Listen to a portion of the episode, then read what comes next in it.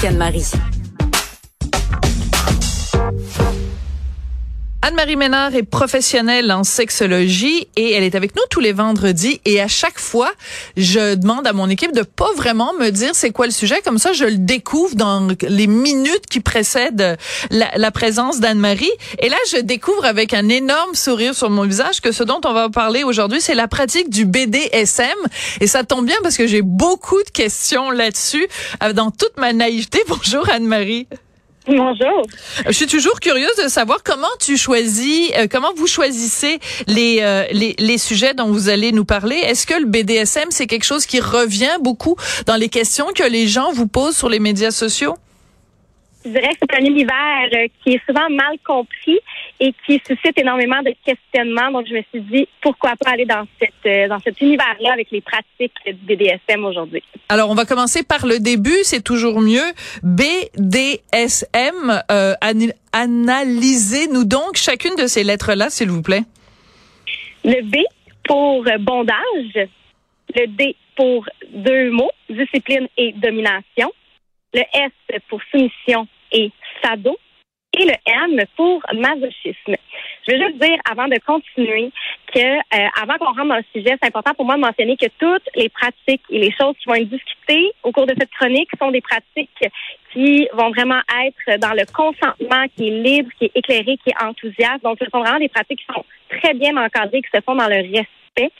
Moi, je pense que c'est important de le mentionner. Absolument. Et aussi de dire que c'est entre, quand, quand c'est à partir du moment où c'est entre adultes et entre adultes consentants. Ce qu'on fait aujourd'hui ensemble, vous et moi, Anne-Marie, c'est qu'on discute de ces pratiques-là. Et, euh, ben, si les gens ont envie de porter des jugements, ça leur appartient, mais c'est pas ce qu'on fait, nous, aujourd'hui. Euh, donc, ça consiste en quoi? Parce que bon, vous avez commencé par euh, bondage. Donc, en fait, c'est plus un mot anglais, mais c'est des gens qui aiment se faire attacher. Exactement. Donc, souvent, on va, regrou- on va regrouper les lettres du B D S M. On va prendre le B et le D ensemble. On parle de bondage et discipline. Donc, on va parler de jeux qui vont souvent priver un des deux partenaires euh, de un ou de plusieurs de ses sens. Donc, en attachant l'autre personne, en restreignant ses mouvements, par le ligotage, des cordes, des menottes, une cage, et cetera. Et la discipline, elle, ben, elle va ramener vraiment au principe d'obé- d'obéissance aux règles du jeu par des punitions qui vont être émises à l'aide d'accessoires, donc des fouets, euh, peut-être par la privation, euh, peut-être empêcher quelqu'un de faire quelque chose. Euh, et euh, toujours encore une fois, ce sont des scénarios qui sont prédéterminés, donc il y a consentement là, au niveau des punitions également. D'accord. Euh, je tiens à préciser que je ne sais pas si c'est un hasard, mais au cours des derniers mois, dans les séries télé, euh, on a vu des, des pratiques de B D S M. Je pense par exemple à l'émission Avant le crash où il y a un des personnages euh, quand il rentre à la maison, euh, sa, sa, sa, sa, sa partenaire euh, bon euh, se, se, le domine en lui écrasant les bouts de le bout des doigts.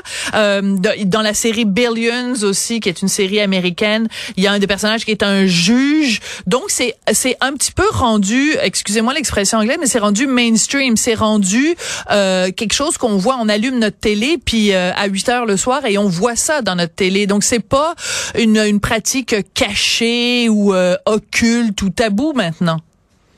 Pas du tout. Et je pense que, justement, on est en train de démocratiser l'éducation sexuelle. On est en train de comprendre davantage les différentes pratiques qui s'offrent à nous. Hein. On est beaucoup dans entrée, repas, dessert, pénétration, euh, sexe oral, et cetera.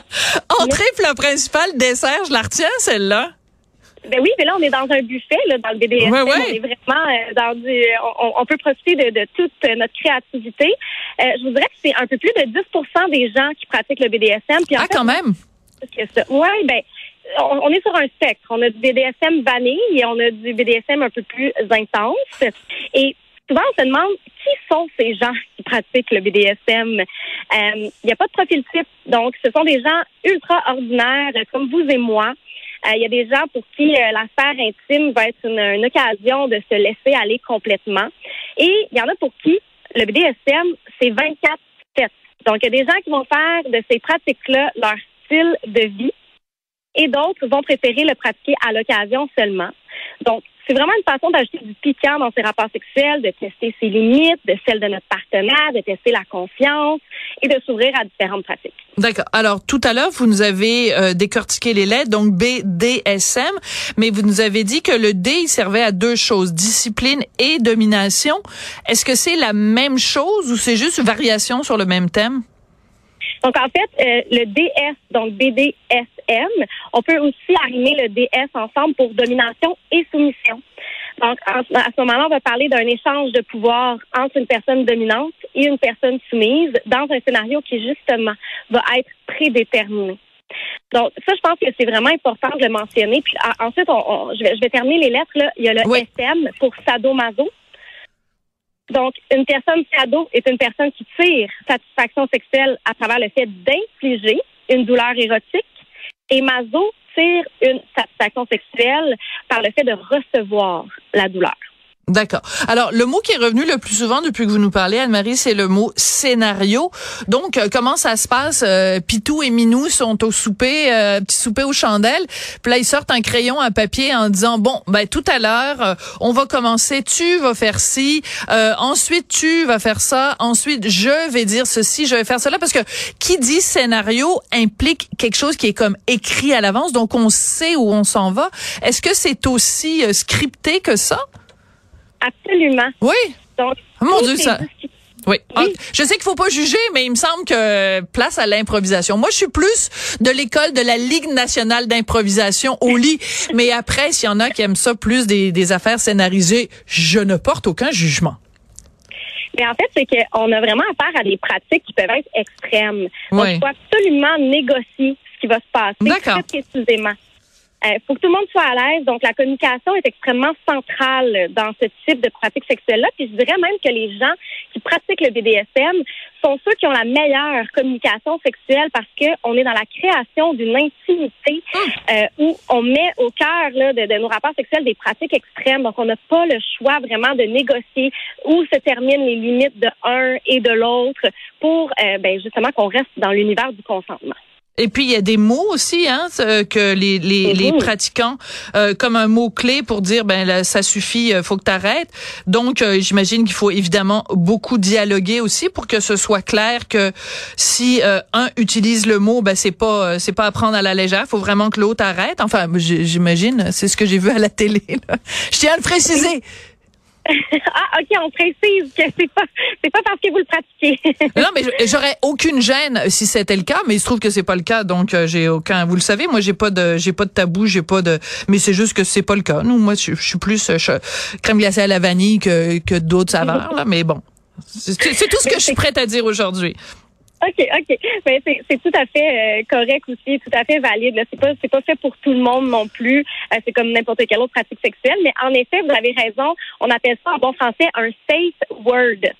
Et il y a aussi le safe geste. Okay. Donc, par, par exemple, qu'on ne peut pas crier ananas. Euh, ben il faut qu'il y ait un geste vraiment distinctif pour que le tout s'arrête oui. lorsque désiré.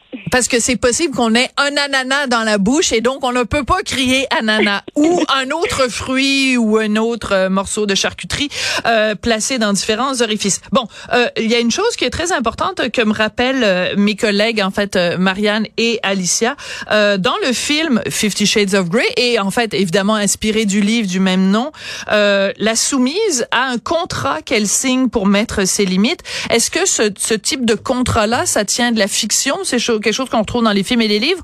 Ou dans la pratique quotidienne, c'est en effet des, des individus qui signent des contrats entre eux? Il y a des individus qui vont effectivement signer des contrats entre eux. Mais là, on parle vraiment d'une... Souvent, ça va être dans des situations où il va y avoir euh, soumis et dominant.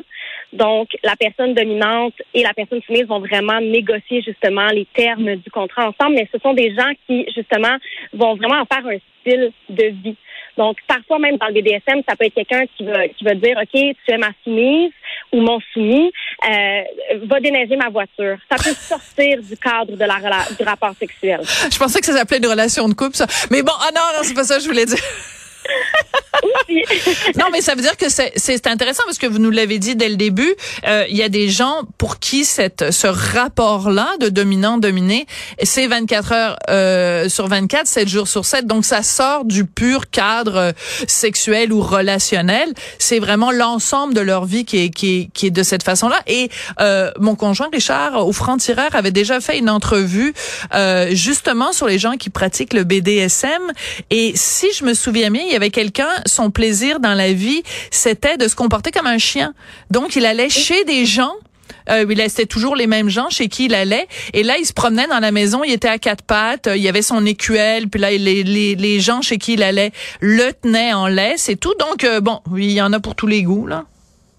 Il y en a pour tous les goûts, effectivement. Puis, euh, il y a des gens qui vont pratiquer justement à la maison, ou d'autres vont se construire des donjons ou même dans des soirées plus libertines ouvertes au public.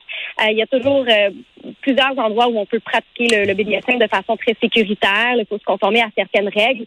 Mais justement, il y a des communautés vraiment très... Euh, de grandes communautés, en fait, de B D S M. C'est, c'est simplement qu'on en parle peut-être un peu moins, mais ils sont là, elles existent. Puis, ben, c'est très valide.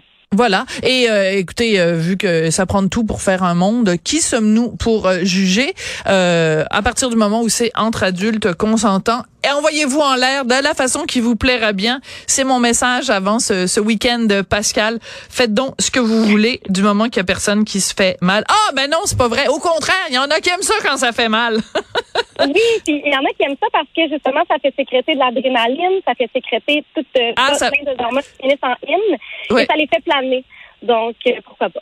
Bon, ben comme disait l'autre, comme disait Plastique Bertrand, ça plane pour moi. Merci beaucoup Anne-Marie Ménard, professionnelle en sexologie. C'est toujours, euh, on se quitte toujours plus euh, plus éduqué, avec les, les oreilles un petit peu plus ouvertes après vous avoir parlé. C'est un plaisir, puis à la semaine prochaine. En espérant vous avoir donné des idées. Bon week-end. Euh, non, pas nécessairement. Non, non, moi je reste avec la glace à la vanille, c'est bien comme ça. Merci beaucoup. Bon week-end.